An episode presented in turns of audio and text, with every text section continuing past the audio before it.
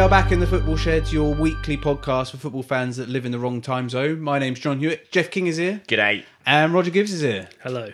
Rog, you look full of beans and life today. Yes. What what beers did you bring to pep you up? Uh, I have a. It was a very fun-looking can. Look, Well, I'm a it- fun guy. That's definitely the most colourful thing about you today. I Um, think I'm getting to you, Rog. I saw you walk into my house today holding this fucking mango and peach. What is it? Mango hazy IPA. Of all of the the like disinfectant bread waters you could bring into the house, like a mango infused one. I think that I'm slowly chipping away at the bele- besieged old man in you. Oh, it's very tasty. Well, exactly. Is that- Drinks are allowed to be tasty. Well, no, but it, The one you had last week was not tasty. No, it was good. No. You guys are just, you know, you, you're missing out And what else did you on bring? life. Uh, and then I've got, I've got to stick within my ten percent, or I go ten and a half percent limit these days. So that one's a stronger one. So I've got a ballistic Hawaiian haze. Uh, double dry hop pale ale, which I had. I think I had that last What the fuck is that? It sounds like something that's like a war crime. a ballistic Hawaiian haze. War crimes. Um, Jeff, what did you bring? Gin and tonic. Gin and tonic. Yeah, it's Fancy good gin. that's Although good- some people get depressed on gin. I can't imagine you getting depressed on gin. Do you get depressed? no, on I gin? like it. I feel hydrated because of the tonic. Yeah, no, it's Usually yeah, I, would I, just- I like a gin and tonic, especially with a really good gin. Yeah. well, more more of a summer thing though, isn't It's, it? it's my airplane but it's- drink. it's- Yeah, oh yes, good yeah, me too. Yeah, Great yeah. airplane. Yeah, it's been a long, long time since we'll do that Oh, again. yeah, we're never going to go on a plane again, are we? Um, uh, Jeff and seasonal drinks like the man drinks Bailey's all year Summer. round. Most people would say Bailey's is a Christmas only. Yeah, a winter drink. Yeah, it's always Jeff. always Christmas Well, in the I, King um, household. I bought some Aldi wine just to, you know, keep it steady. oh come on, you gotta change it up. at no, some so point. It, during these strange times, and it being winter, it, my Aldi wine is selling out all the time. So now I'm buying two or three bottles a time. It just has to be a point where we contact Aldi and get them to give us money for this. Yeah, I know. because around the world, people are listening to you talk about Aldi wine Yeah. every week. and it sells out every week. Of course so it maybe does, it's my John. fault. Um, but every Maybe week, you could. I'm, I just pictured then you doing a little um, song, and for some reason it's uh, maybe like a Mexican theme or like something like that. I don't know how to do it. yeah, like Come to Aldi, get your red wine. El Toro Macho. That's pretty. Well, we should definitely get paid for that. We just made an ad. um, every week we start with a question, but before we do, it's just a bit of admin. Um, if you want to get in contact, ask us a question, tell us we're wrong about something, just find us on Facebook, search Football Shed, or email us at footballshedpodcast at gmail.com. And don't forget to subscribe and leave us a review. And of course, tell your mates so more people can hear us chat about football. And there is lots of football to chat about now. Um, this week's question is about Man United Okay. because I'm a Man United fan and I picked the question.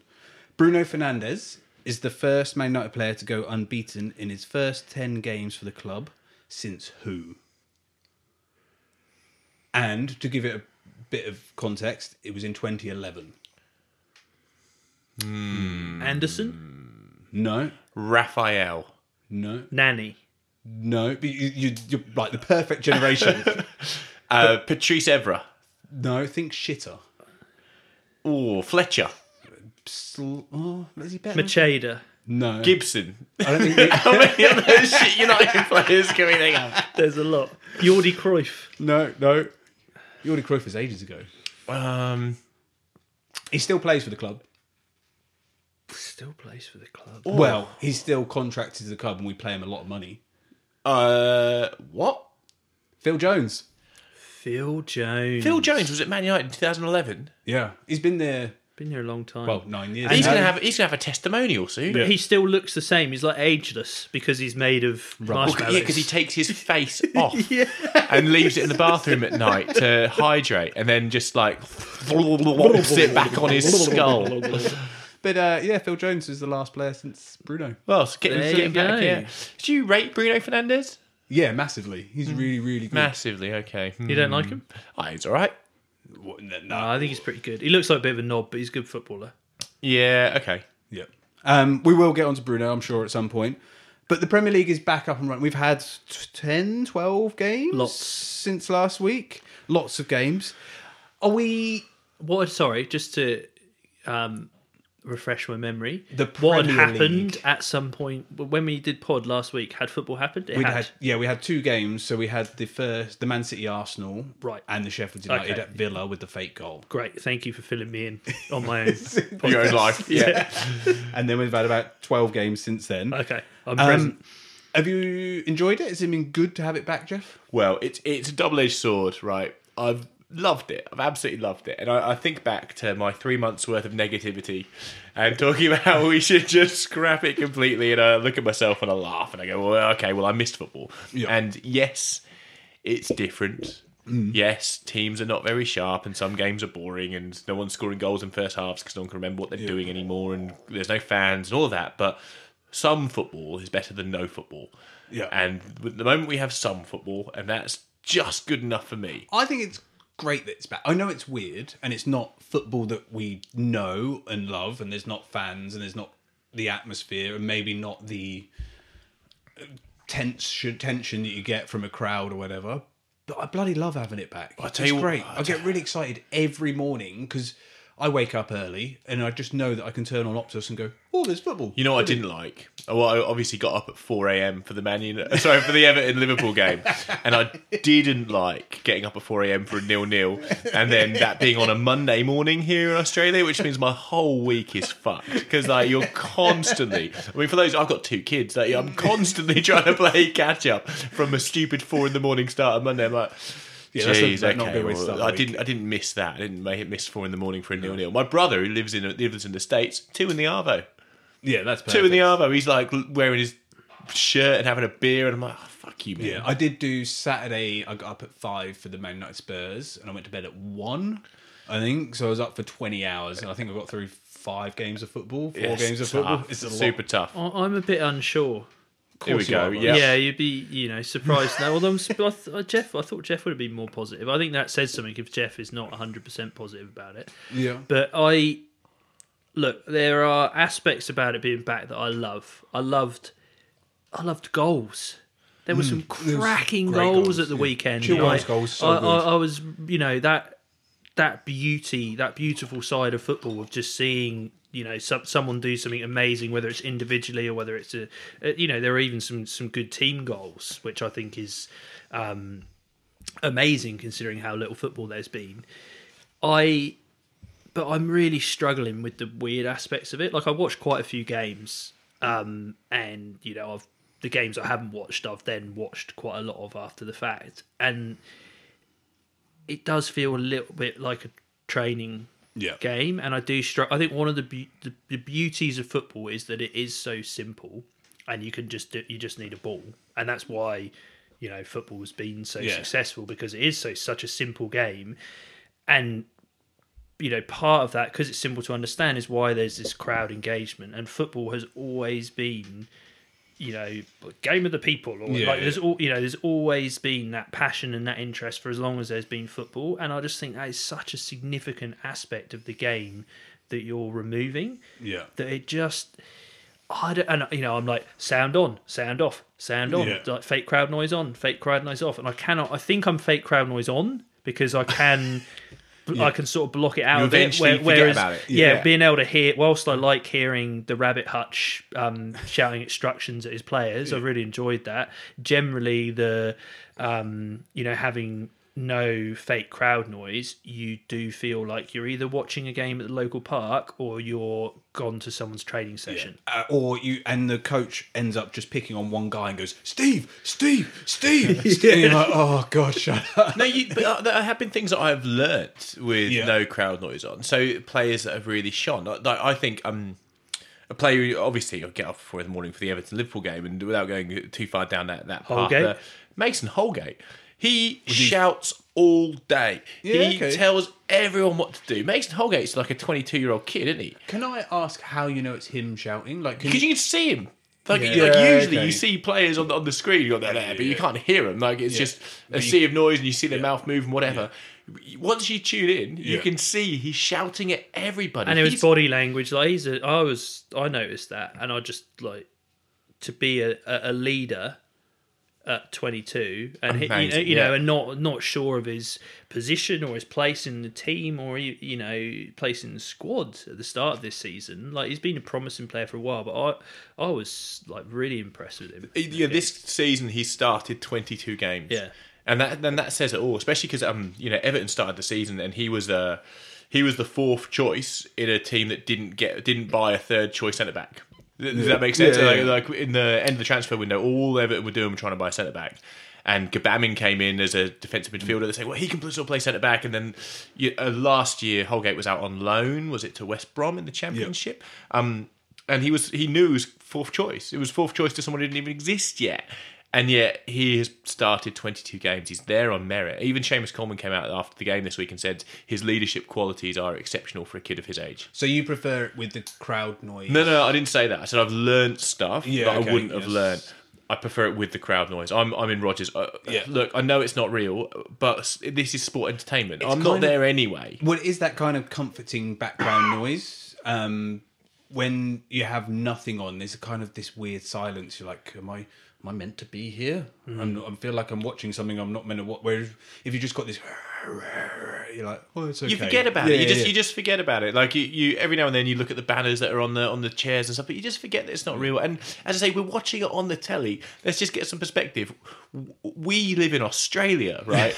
we, we, we have not been banned from the stadiums. We weren't there. I can't say, oh, there's my season ticket. There's mm. my seat. I'm not in that. I should be in that and get in a rage. I'm never there. And we've been to A League games, and it's the same. Fuck, I've been to 18 games and there's 2,000 people anyway, so what difference does it make? Like, we might as well all get tested. Something I have found frustrating with the the, the the the kind of falling into a training game scenario is that if one team, and particularly I'm thinking about Man City, is way better than the other team, it quickly dies as a spectacle because you just Man City Burnley this was this morning or was it, I don't even know yeah this morning yesterday morning yesterday morning yeah. um, and they won five 0 and it, was it know- at Turf Moor no, well? it's No, at Man at- City. Was Man City. But you know quickly that that game's going to be 80% possession Man City, 20% Burnley, even if there's crowd there or whatever happens.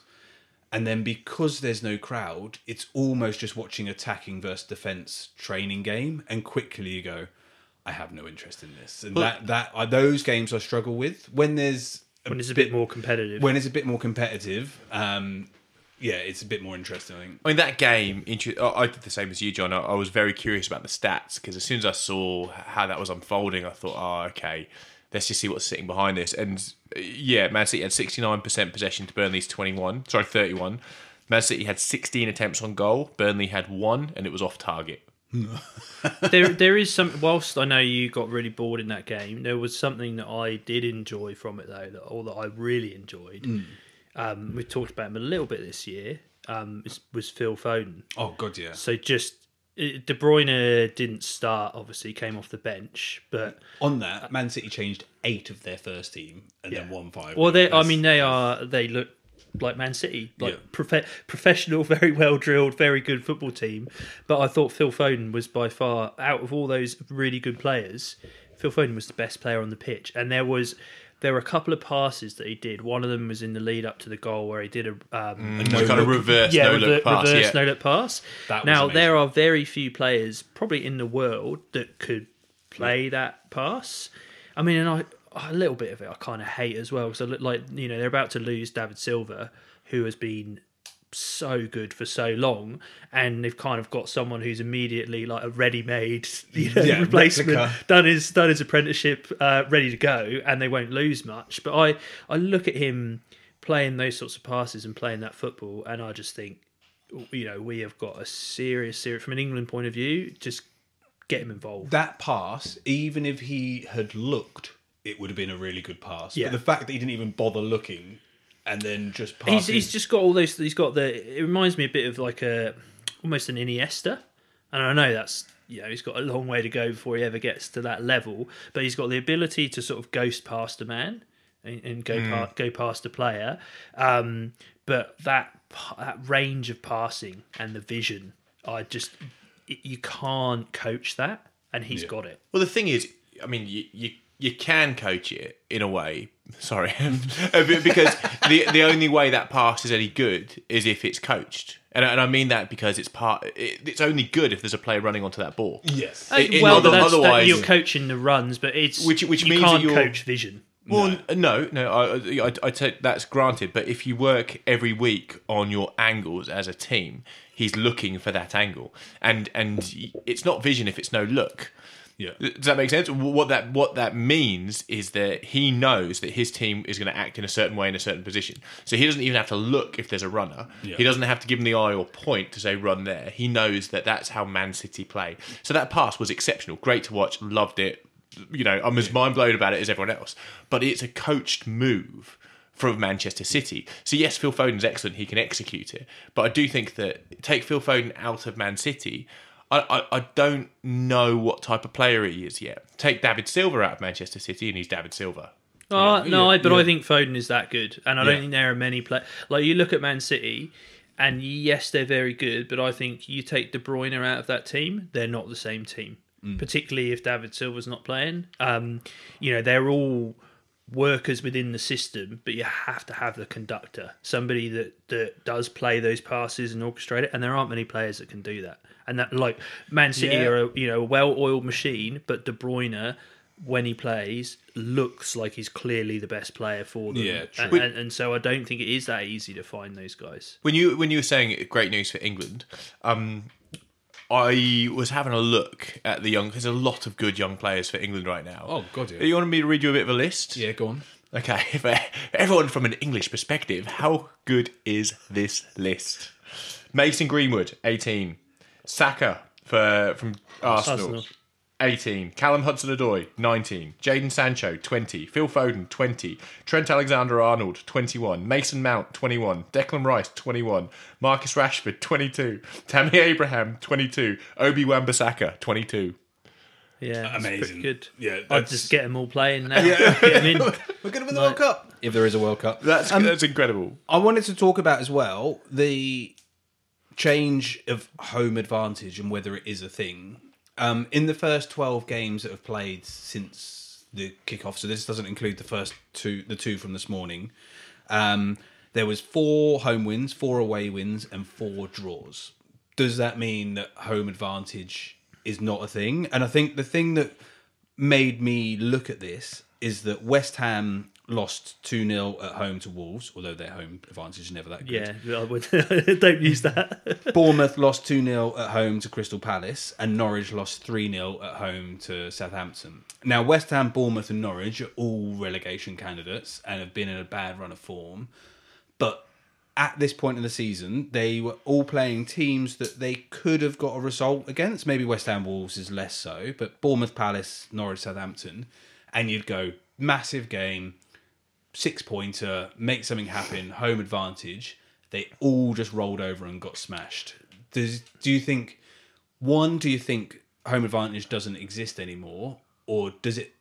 This scenario with no crowd highlight how crap these teams are, and they've been relying on their crowd to get them a bit motivated for it. Well, I think the, the, the first thing I'd Great say question, is John. Well posed question. Great question. Too too small sample size, so we're only speculating. You can't make Yeah. any decisions on one Yeah, true. one day of games. Ruin it, scientists. Well, you, you need you need more data, but I mean, there has been lots of discussion about this because statistics from Germany, where there have been more games played, are suggesting that home advantage is much less. Yeah, Um, having said that, so I mean, you you sort of my natural inclination is to say yes, home advantage will be reduced because the crowd, of course, the crowd's a factor. You know, it boosts you if you're it's just that adrenaline rush. Uh, yeah, it boosts you if they're going for you, and it, it can make you, you know, um, a lot of players would perform better in that environment. Some players maybe don't, um, but also the intimidation factor of the of the other team. Like hundred percent, it has an impact. Um, otherwise, we wouldn't have home and away games. Yeah,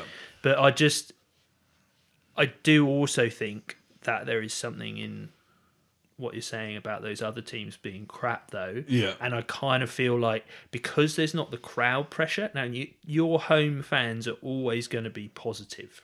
yeah, So you've always got some sort of positive energy.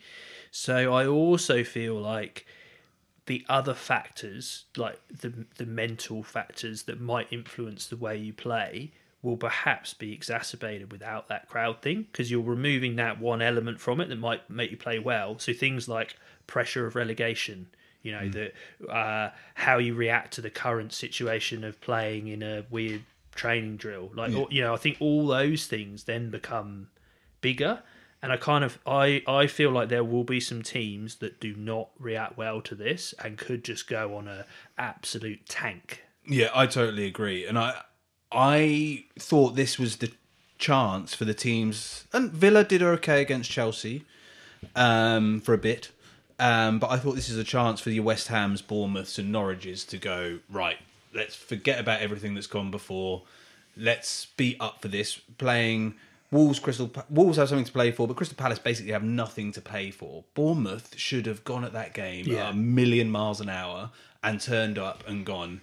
We win this game. We want to stay in this league. We go full on. We go for it. We make something happen. They just rolled over. You're dead right. Like, what are Palace playing for? They're safe, aren't they? yeah, essentially. Yeah, they're basically they're ninth. They're on forty. They're going to get in the Champions League probably at this rate. See, I, I reckon um, home advantage isn't just about the fans. Mm. So home advantage is, is yes. Don't get me wrong. No in the ground. The, the, the, the fans make a make make a big difference. That that's a fact. But so do away fans. You know, th- th- often away fans are louder than home fans. You can hear hmm. away fans singing the whole game way more than you can hear home fans. And there's nothing quite like silencing a home crowd. Yep. Do you know what I mean? That, that in itself is just as much of a motivation. But I remember a story that Thierry Henry used to tell playing at Highbury. He goes, uh, the where the clock was at, at one end. You remember Yeah, the yeah, old yeah. Highbury clock, where, where, the, where the clock was? He used to look up to see the clock when he was making a run down the wing to know where the goal was. And he said that he knew that he was okay. if, he was if he was at a certain advertising hoarding and he could see the clock, he could take a shot yeah, because he knew exactly where he was Without on the pitch looking up. without Yeah. looking up because he knew where he was. That's a home advantage. Now, when um when Stoke win the Premier League, Stoke City, Stoke City was a really windy stadium. Yeah. like we, we know it's the wi- the windiest stadium in the, in the league. So a night game in the winter at Stoke City was very very windy, which means home advantage dictates that you know how to play with that and it doesn't throw you off off line. Um, uh, I remember the Oxford United pitch, the old Manor Ground at Oxford United was on a hill. Do you remember that the it used to it used to slope down? So whether you were kicking uphill or downhill, first half or second half, it was really important to know that and not be thrown by that. Um, and there's things Also that- like you you stay at home. You don't have to go and stay in a hotel. Exactly. And at the moment, we're in weird quarantine time, so the hotels will be weirder than they are. exactly right, John. But so you don't certain that's grounds, a leveler though as well No, that well- everyone's doing having to, you know, work it. I feel like, you know, playing in front of no crowd is almost more of a leveler than the. Oh, I agree, I agree, but but there are certain things that still come into it, come into effect. Uh, right now, John, you're absolutely right. So if playing away at Palace, for example, if you're Burnley or if you're Newcastle and you've got to play away at Palace, Selhurst Park is a bit of a ground to get to. Yeah. it's not easy, and if you don't trust London transport, it's it's it's not it's it's no fun to get there. No. So if Palace are paying Burnley next week at eight o'clock at night. That's no fun Yeah. which means that that in itself is disorientating for, for Burnley. I'd, I'd argue that Southampton, any team that's above Birmingham right now with the travel restrictions in the UK, it's a pain in the ass to get to Southampton. So if you're playing a night game away at Saints, then that's something which will ruin the flow that you have of Yep. preparing for that game. So yes, home advantage isn't the same because of the fans, but I'd argue that there should still be uh, a positive about playing at home versus playing away. Because don't all the players, when they travel to an away game, you have to travel in your own car Drive yourself. on your own. So one, you got to concentrate and drive. And if you're Newcastle against Southampton, that's a nine-hour drive. So it's not an easy. And just- hotels aren't even open yet. That's the problem. There's not enough accommodation. And yeah, because they're saying you can't stay in. get a camper van. They're trying to not stay in places. So if you're Newcastle and you're playing Southampton, you literally have to leave six in the morning, drive for nine hours, get there, play, drive In home. your kit. in your kit. Yeah, like Surely they'd just go stay the night before, wouldn't they? I, well, Well, that's the thing that they're, they're struggling to find accommodation for, for all of the, the it's coaching gotta be- Get staff, the begin. managing, uh, Be- because hotels aren't open. They're they're looking at hiring out the whole hotel with no staff, so they could just use it for accommodation. These things are unresolved. But I mean, and uh, so the other thing with the crowd though is I wonder for some teams could it help as well. The Yeah, removal, lack of pressure. lack of pressure. Well, I thought West crowd could- Ham would be perfect for that scenario because the West Ham crowd, one in the new stadium is a bit crap, and can turn sour quite quickly. Yeah. and they've not had a good run, and then they play at home against Wolves and just rubbish. But they're also the flakiest team in the world. So Yeah. like, they're they're exactly the kind of team I think come into this scenario where everything's a bit in flux and weird, and they lose ten games straight. Let's talk. Let's, let's, let's talk about West Ham for a second. Without that, They are in jumping to that conclusion. trouble. You think we, they're in trouble? we talked about this last week. They are in all sorts of trouble. yeah, they're fucked. And Moyes, is, relegated. Moyes is not a motivator. no, well, he's a pragmatist, and th- that's probably not what you need. Mo- So- Moyes lost his luster a long time ago. He's like at the moment. If Moyes was there, I don't know. I don't think he's going to help. I, I think they will. They've got a lot of players who sort of fall into that bracket of I think being a bit mercenary. Yeah, you're right. Uh, So they're one point out. They're not even one point. They're one place out of the relegation zone on 27 points with um, one goal difference in goal difference, but they played one game more than everyone else. They, in my opinion, got absolutely turned over by Wolves Yeah, when smashed. when Traore came on. oh, Traore was amazing. Well, but was he amazing, or did they just let him be big? No, Yeah, yeah, no, well- there aren't. He did but both both goals. He His was good. involvement was great. I, I did hear on a rival podcast someone talk about when Traore was introduced, how Moyes came out afterwards and went, "We couldn't really work out what to do with Adama Traore."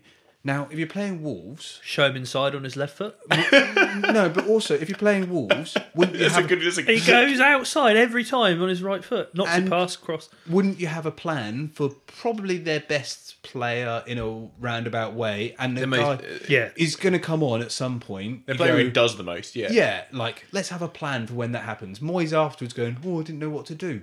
Have a fucking plan. yeah. Well, the thing even is- if it's man marking, especially Yeah. at that point in the game when he came on, they'd got that far without conceding a goal, Yeah. and a point would be very Yeah, handy for West Ham. And I'm not saying it just because he's big, but he doesn't he look like a rugby player kicking a ball, kicking a football? he looks like Jonah Lomu. Like Jonah Lomu Yeah. when he was in Yeah. the '95 World Cup and he was just scary. he's a and he's a beefcake, but it, but um, But very skillful. Even even the way he kicks a football, it's like it's it's his second skill.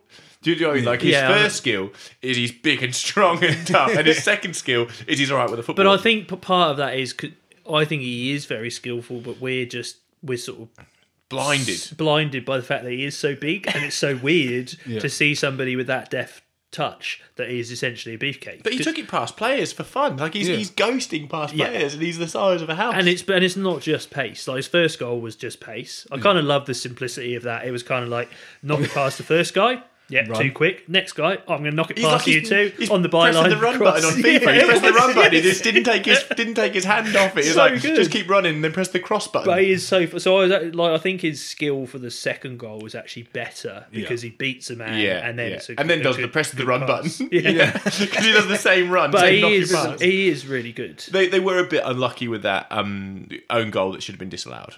Any handball in the box should be a handball. And even David Moyes came out at the end of it and went, Oh, I didn't "That's that. that's I not can't fair." remember that.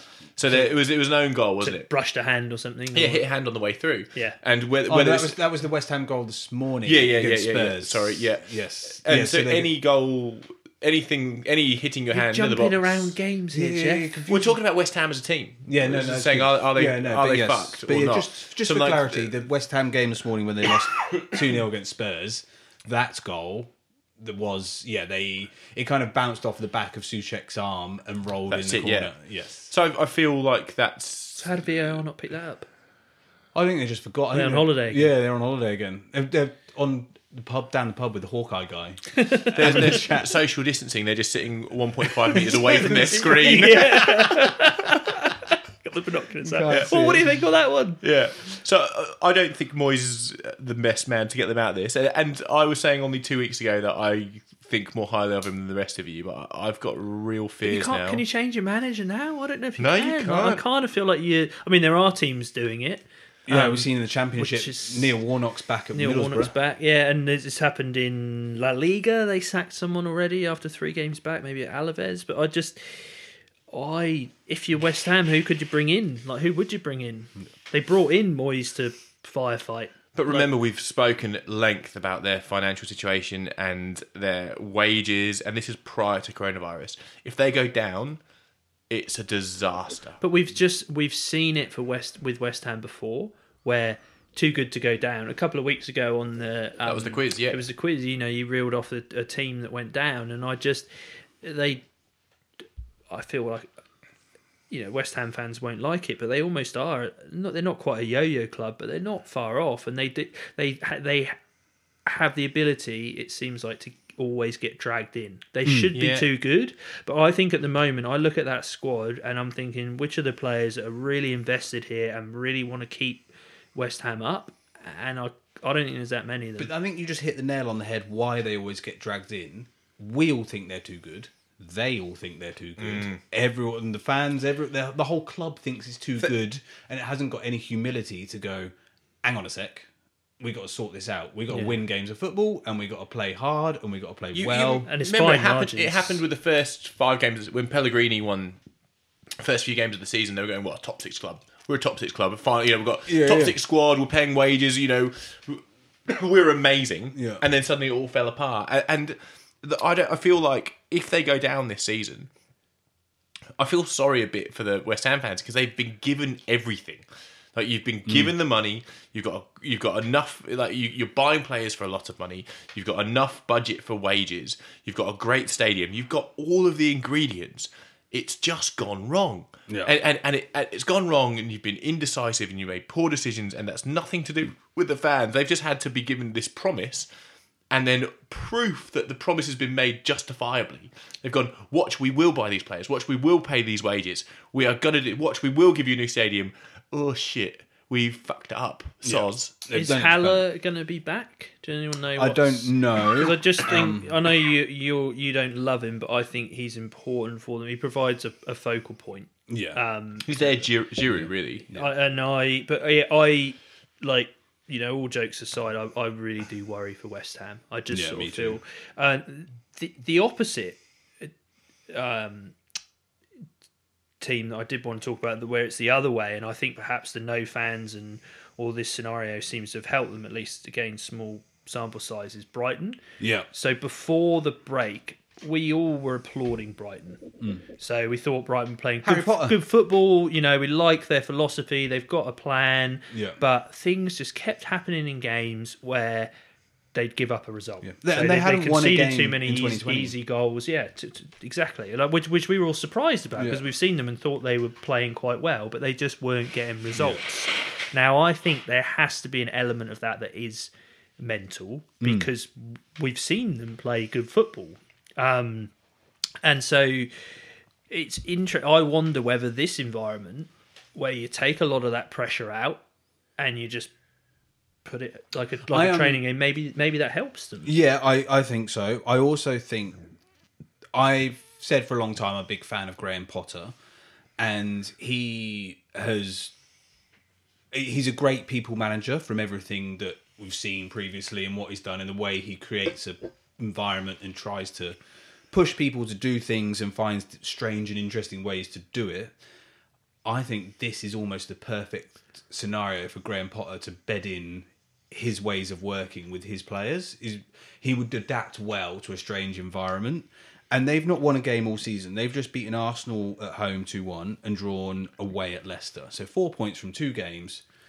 Drawing away with Leicester, a third in the league, beating Arsenal, who are, well, 10th. They're Arsenal crap, aren't they? Um, but Arsenal Arsenal. If they came back and go, you got four points from your first two games, they would be so stoked. And we were really wor- worried yeah. about them. Like you're right, John. You spot it, and I reckon they're now probably, you know, the two wins or maybe even um, uh, four points from Yeah. safety. I reckon you know 30, 37 points might keep you up this year. I think so. I, I mean, I think that's And we've talked about if they get a bit of momentum, if suddenly they look at that and go, hang on a sec, we're two games unbeaten, four points from two games, don't care who's coming next, we can get a result. And the fact that they won that Arsenal game, who I think they were better in Arsenal that game, I thought Maupay was very good. I thought Arsenal didn't cover themselves in glory in the way that they approached the game and the way that they got angry at Maupay for the challenge on Leno, which Who's it was just Can a- we? Yeah, I would. I'd be interested to get your. well, my opinion on it was the ball goes up in the air. Maupay as a striker runs in and then kind of turns his back on it, and Leno goes up for it as well, and they knock into each other. Leno gets injured. Maupay comes up to him and says sorry on the stretcher, and Leno starts pointing at him and going, well, what, and saying things and going, oh, this, and you're like, hang on, he's just gone up for a 50 50 and he's got injured. That's an accident, and he's come to say sorry. Why are you doing that? And then Guendouzi strangles him at the end of the game. Uh, I just thought Arsenal didn't cover themselves in glory, and I think No, they lost their heads. they 100%, yeah. yeah, I, I agree. I don't think it was a 50-50. So I think Yeah. it was a it was probably a 90-10 in that the keep the keeper uh, Le- got to put a challenge Leno. Leno had it well covered and and Maupay could have not gone up. He had enough time to to not go up, but it was just one of those.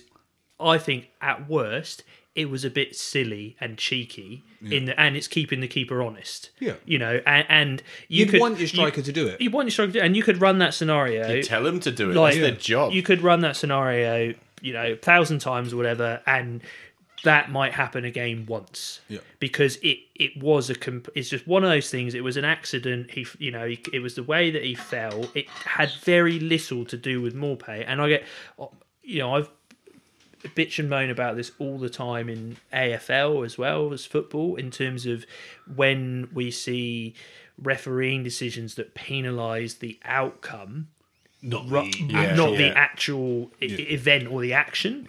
And this is an this is Arsenal doing the same thing. Like they're getting really angry because Leno's injured, but it's not what Maupay's done really. no. That's got you know, it's not like an overly aggressive challenge. There was no malice there. It's just one of those things. Rem- and remember, like, I, sorry if this sounds really idiotic, but goalkeepers have arms, and they're allowed to use them. So Yeah. if, if you if it was everything was a 50-50, the goalkeeper would win every time because he's got arms. Yeah.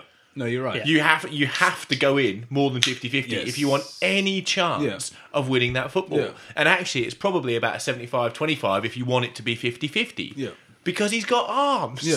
So so he, the, the fact that Maupay did what he did, if you don't do that, what's the point in doing it in the first place? Yeah. Yeah. And I think we talked about Bournemouth earlier, and I said how they didn't come out of the traps and just went, yeah, we're going to win this game. Brighton have done that two games in a row, and we're going to get a result here.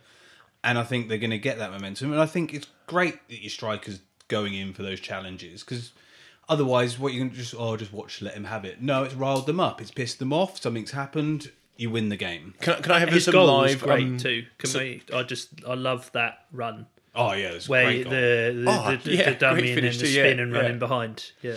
Um, can I just have some live reaction? I'm not sure if either of you two saw the news that was released an hour before we went to the shed today.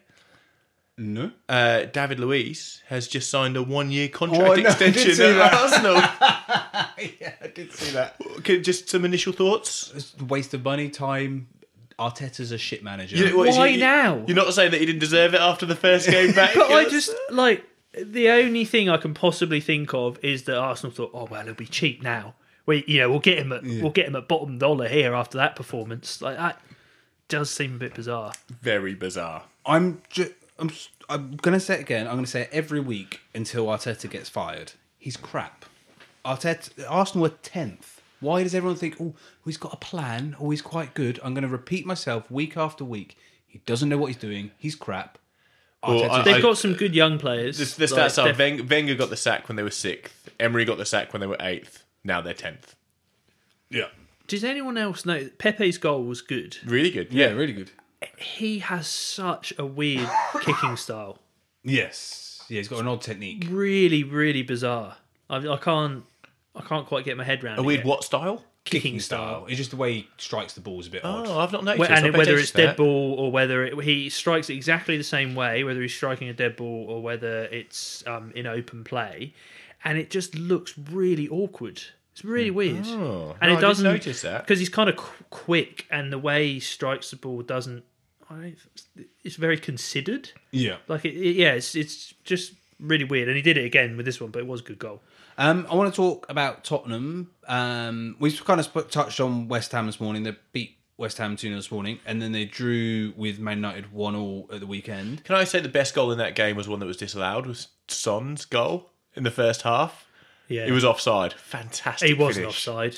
From this morning. VAR Yeah, said it was it was offside a, it was a this morning, toenail. yeah. It was another Yeah, toenail yeah. job. But fantastic finish, Can- excellent. Can, I ask you a question about this game before we talk about it? Yeah. Um, sim- similar to Jeff's uh, sort of question without notice. Yeah.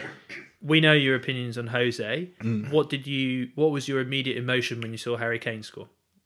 Oh, this morning? Yeah. Oh, I didn't really have any emotion. Didn't Okay. care. No. Oh, I was excited.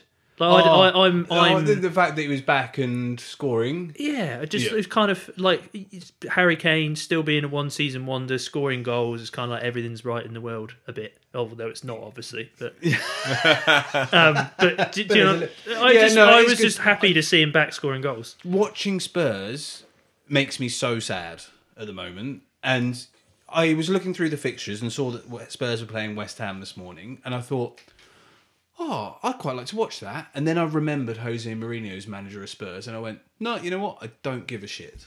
Because I knew that it would be a ball fest and they'd grab a goal here, grab a goal there, and they'd win one or two nil. And so underwhelming. Um, and I, yeah, so I just I find it frustrating now that watching Spurs is not exciting. I don't get excited about Harry Kane. Dele Alli's moustache I got excited about this morning. it looked amazing. Um, but that was about the most exciting thing I thought Lo Celso looked all right in Yeah. uh, in, in in parts. No, I agree. So he's sort of he's dragged the whole thing down for you. Yeah. Yeah. Basically Maybe it was ruined- Dele's brother. That's a good point. Jose said he's- but in the Man United game, I thought that, and it is definitely because I'm a Man United fan, but I thought that was a game of the weekend because there was, for the last 15 minutes, there was some genuine tension in it. There was a genuine what's going to happen, who's going to make something happen, who's going to win it. Um, my opinion, probably biased, Man United were way better in Spurs that game. But I, really, like I did not get enjoyment from that game. Like Spurs were so deep. It was so gross. They just camped on the edge of their 18 yard box. Yeah. I, I like I thought it was dour. Like I agree, there was may, maybe there's a, almost like a novelty tension factor because there was. maybe it's good that you can have a game played behind closed doors and still have some tension. I see where you're going with that. Yeah. There was and there was feeling in it too. You felt yeah, there was, yeah. you know, so yes, that was good, but I thought the game itself as a spectacle was pretty dour.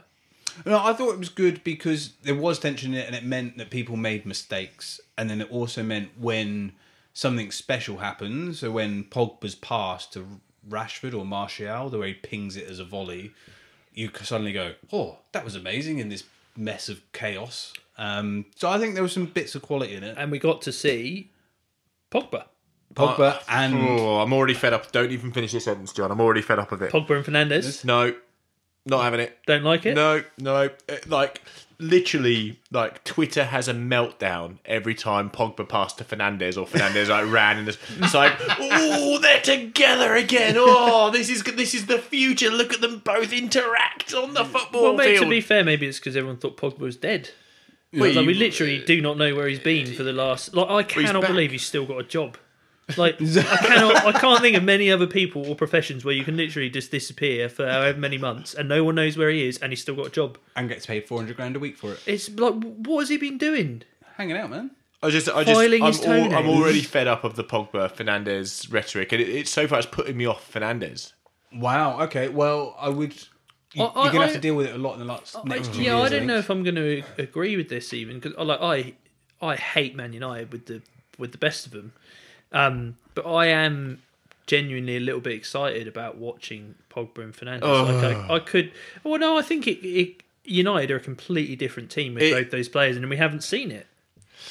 I don't know. I, I just think for those who grew up in the UK and watched the Chuckle Brothers, Yeah, it's just like Paul and Barry it's Mario and Luigi. like you know, it, to me, to you. like and and all we're gonna do is is start talking about, about this little duo that are gonna change the world. And, Well, and I can you play them together though? I don't know if you can. Oh, well, every week. They've only played 30 minutes in their whole career. That's, together. Yeah. And that's that's the thing. We're already talking about this amazing But of partnership. course you are, because you know the big thing was that no one knew where Pogba was, and then United thought, well, we need to change this, so they bring in Fernandes, and Fernandes has obviously made a very good first impression. But then you know, Pogba's a hundred million pound player. There's obviously going to be a bit of excitement. Okay, so there, there was.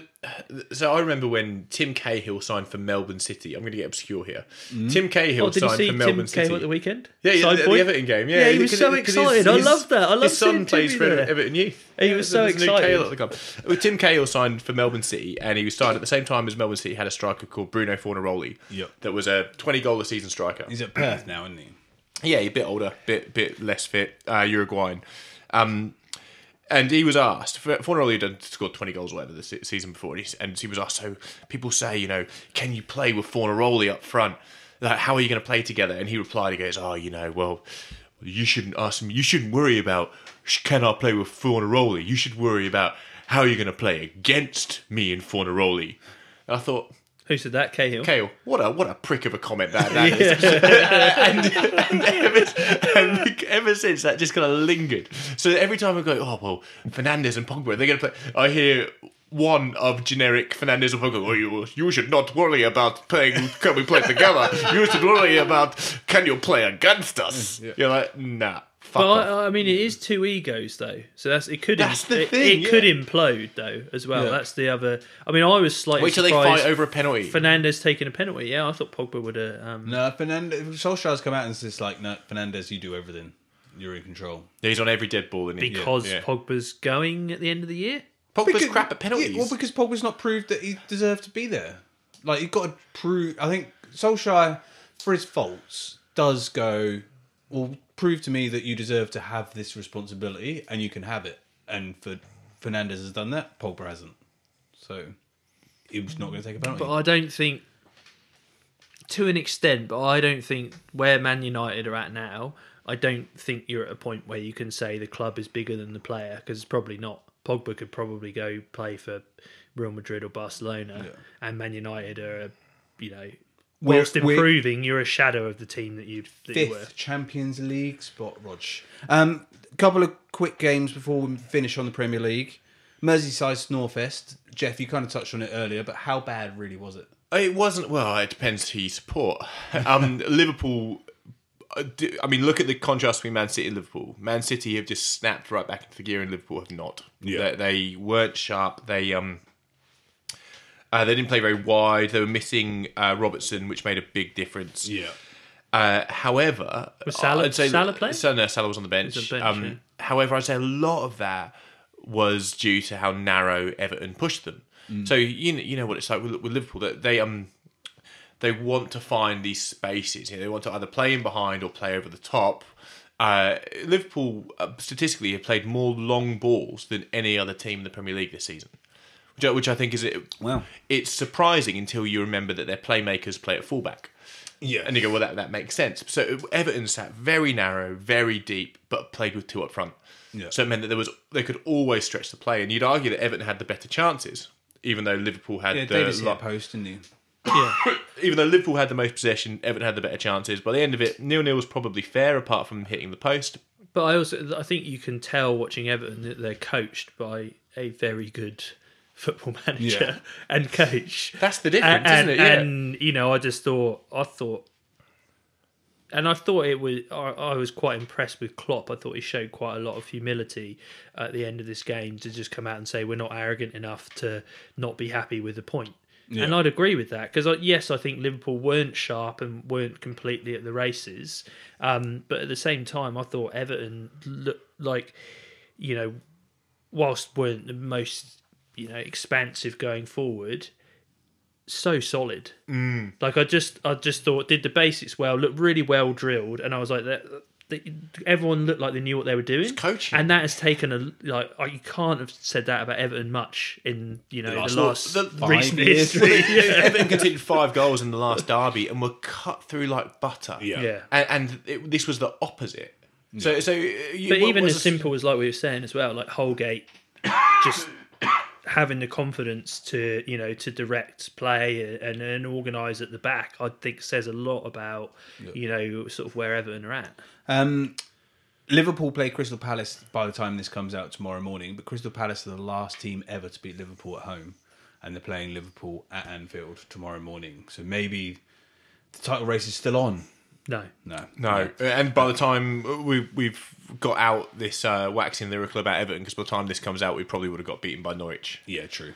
Um, But what do they need? Two points or something? Four points? no, they, or- they're four points, so they can't win it tomorrow. Um, the, what last game I really just want to quickly touch on is because he's kind of a bit of a joke figure on the shed. Um, Newcastle won 3 0 uh, against. Who did they play? I've lost it on my bit of paper. Sheffield United, um, who've been, like, as I said in our Premier League team reviews that I bloody love. Newcastle United beat Sheffield United 3 0. Steve Bruce looking good. Joelinton scored. I'm so, but I'm so glad you brought up this game.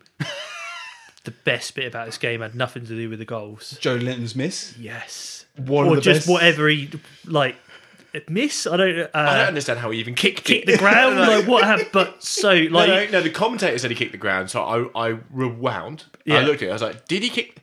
No, No. he just No. kicked the ball badly. Yeah, just really, How? really badly. so he didn't even stub it. He just. He I don't went- know how he did what he did. across, and it's gone, amazing. it's gone to. ki- You know when like we're all crap at football. When you go to kick it, and sometimes you put your other foot in the way, and then it kind of bobbles a little bit, and then you kick, and you kind of he did that. It was just, it was just terrible, and, and I feel so sorry for the bloke because Yeah. he scored a goal, but yet the highlight of the game is his terrible, I terrible feel shot. really. Yeah, you're right because he's clearly a guy who's completely bereft of confidence. Uh, and even the you know the commentators, uh, all that definitely won't help his confidence. you know, I, just, I really feel for him, but at the same time, I got joy from it. Does that make me a Yeah. bad person? Yeah, like no. it was, it was amusing, and But, but, I look- he scored. I did like that after he scored, the whole team went over to him. Everyone was so happy for him. Yeah. Like, and I think that's a really good sign for Newcastle. That, And it's good, that like, everyone's in this. They're not. They're not begrudging Yeah. him that. It's really uh, good. And the finish, whilst you know it was a six yard box, um, you know, tapping. in, Tap in. he showed a lot of hunger to get there. yes, and now he's got one. You kind of hope that he gets a few, and and Matt Ritchie's goal was good. really good. And Saint Maximin was excellent in this game. So Newcastle have got a lot to be excited about. The. Saint They're safe. Maximin thing to pass for the first goal. Yeah, yeah. That's a bit of his game that I wasn't necessarily sure that Ah, he had. I was really, really, really impressed with that. He's been great. And basically, they're on the same points as Everton. So Steve Bruce and Carlo Ancelotti are just as good as each other. just as good. That's my I conclusion. hate to say that you're right, not about Newcastle, but I'm a bit worried about Sheffield United. It's just the what I was saying about that they might have lost their momentum, and that's it. Yeah, I kind of I'm scared too. And they're playing Man United tomorrow, so that means they'll lose six 0 Um, let's move on to side stories. Um, has anyone got any side stories? I don't know if I do. Ooh. Yeah. Um. Did you see that? Uh. Santi. You know, Santi Cazorla is playing for um Villarreal. Villarreal Yeah. at the moment. So Santi Cazorla, um, of Arsenal fame, everyone knows who he is, has been involved in 15 La Liga goals this season. That is whether he has scored or assisted. That is more than any other central midfielder in the competition. Jesus, and he's about 400 years old And came back ankle. Exactly right. How good is that? I just wanted to like bring that up. Good on him. Um, I wanted to bring up the fact that the Bundesliga TV deal is the first TV deal that's come out since coronavirus, and it's 200 million euros, I think, down on the last one. Now, not the biggest news in the world, but it's also a sign that if that's happening in the Bundesliga, that's going to happen everywhere else. So, what's the And time period that that runs for? Sorry. I don't know. I think it's four years, like the Premier League do every four years. So I presume I'm just presuming it's the same. Um, and it's a big number. It's like 4.4 billion instead of 4.6 billion or whatever. I don't know how. When numbers get that big, I get confused. But it is down, and nothing ever goes down in football and TV deals. And so if it's beginning to go down already, then the knock-on effect is it's going to go And in the down. in the Bundesliga, where everyone in their monkey was watching the Bundesliga, Yeah, uh, For- so because it was yeah, the only yeah, league true. going. Yeah, Yeah, yeah, everyone's just like, oh yeah, let's watch Bundesliga, and now suddenly they're losing money. So. But it can't like whilst you know it's inevitable given the current situation. At the same time, as well, it can't keep going up. Our whole system is capitalism, Roger. flawed. Capitalism. It can't just, just, just more. keep going more. up and everything be more. okay. Can I have more money? So a little bit of me is kind of well, maybe we need a bit of that. yeah, no, I yeah, totally agree. Um, but I just thought it was an interesting watch out of yeah. things Yeah. are going to come Watch this space. Yeah, Um, and the championship came back, and Leeds lost. Um, West Brom drew nil nil, I think. But this week, Brentford were the big winners. Yeah, Brentford they, won. They, they were still in with a shout. and Brentford are fourth, and they play West Brom this weekend. Leeds are second, and they play Fulham, who are third. So a huge Ooh, weekend week. in the Championship. Bristol City are gone. You'd like two points off playoffs. Well, they lost against Blackburn, who are also in and around. I, I yeah, There's a lot of places up finish for ninth. grabs. There, there, there are. Um, I also sort of worry for Leeds a bit in that. I've just got a feeling that they they going to do a might- Sheffield United? Yeah. yeah, I think they're going to do a joke like If anyone last can, Leeds can. Um, quick shout out to Andy King, who's uh, Leicester. Leicester. Leicester. So he's not renewing. He hasn't been offered a new contract. He's been there for like 47 years and never played a game.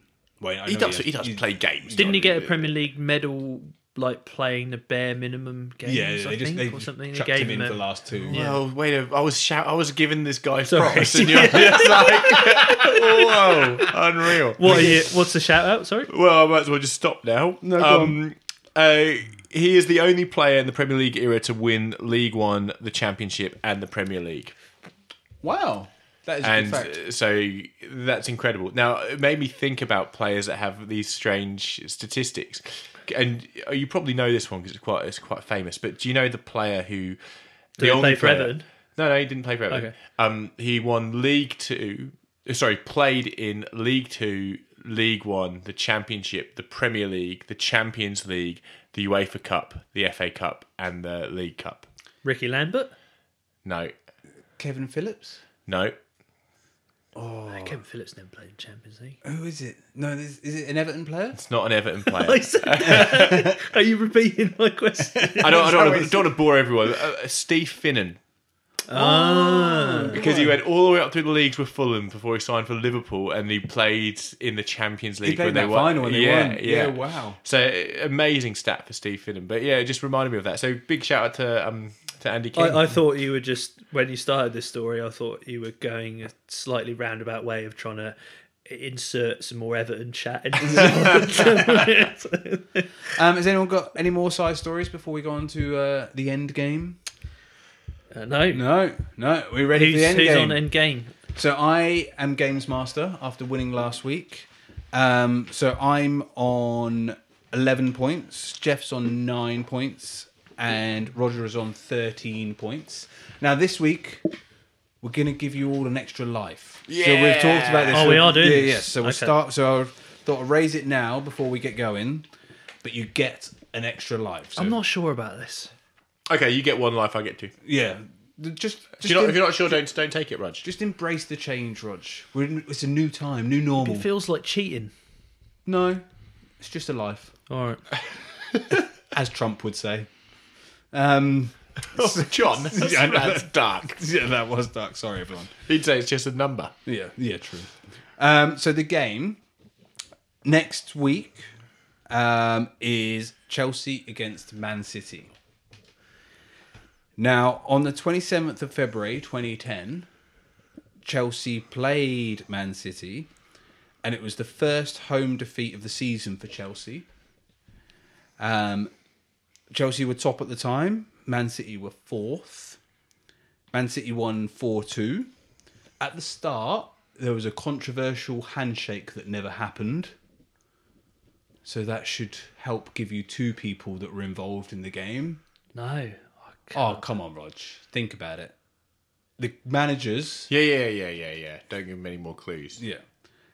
This is why you need an extra life, because if you can't even get that, the Wait a managers. Sorry, Chelsea and Man City. Yeah. Think about it. Um, the managers were Mancini and Ancelotti. And Jeff, you can go first. Uh, Bridge. Bridge is correct. Now, Rog, if you can't get one, think about it. There was a handshake that didn't happen. Jeff said Wayne Bridge.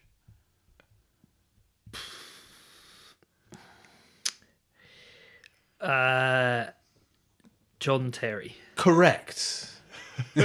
yes. Um, Jeff, you're up. Uh, Lampard. Correct. Rog.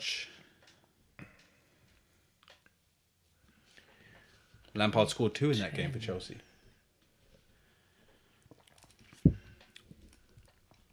Manchester City against Chelsea. Rog currently is staring at his paper intently, achieving nothing. Shush. I'm going to add more pressure It's, as you it's see. that weird time. Uh, Petr Cech. He was at Arsenal then.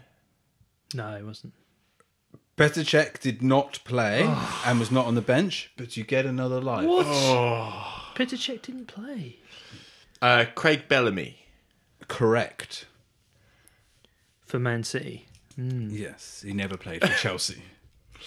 I just can't think of the that era of um Of the classic Chelsea team that man Jose and Ancelotti then managed and took to the double. Wonder who played for that team.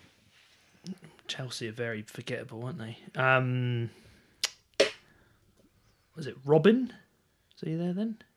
No, no. he wasn't there. oh, Roger. Oh, Even with an extra life they yeah, lost. no, Jesus, 20, okay. 2010 team. Jogba. Correct. Um, Wright Phillips No. Right, Phillips. That's for, a, for Man City. that's a left He field. Oh yeah, right. Phillips came off the bench from Man yeah, City. thank you. Sorry. Adebayor. No, Elano.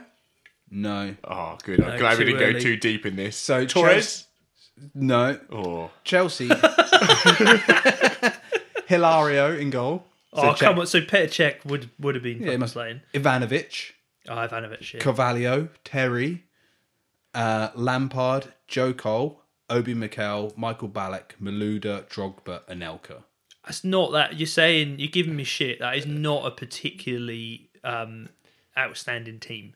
they won the league and the FA Cup. Terry, Lampard, Carvalho, Ivanovic, Well, Joe Lamp- Cole, Lampard Ballack. and Terry had gone. Ballack certainly didn't Drogba. play every week. Yeah, Drogba was on, all right. Should have got Drogba. But Malu- Malouda was a flake who I think only who only played just for one year. Looking at that list, I think all the players in that list have at least 50 international caps. Like, you can't say that's a crap team. Anyway, man, who played for Man City? Not great. Given Richards, Bridge, Zabaleta, Lescott, Kompany, um, Adam Johnson, don't take his name, uh, Barry, De Jong, Tevez, Bellamy. Oh, Tevez was thinking. You should have definitely done better than that, Rog. But I don't I should care. have, but I think that those two teams are quite underwhelming. No, you're all wrong, Rog. But anyway, so that means Jeff wins. How am I winning this again? I don't know, but I think now that the uh, two life system is in play, I think Jeff and I have got a chance to catch you up. yeah, I'm in. I'm all Don't, in. don't like two lives.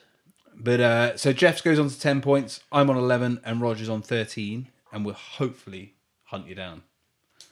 Um, does anyone got anything before we go? No, great to be back in the shed as always. Yes. Live the dream.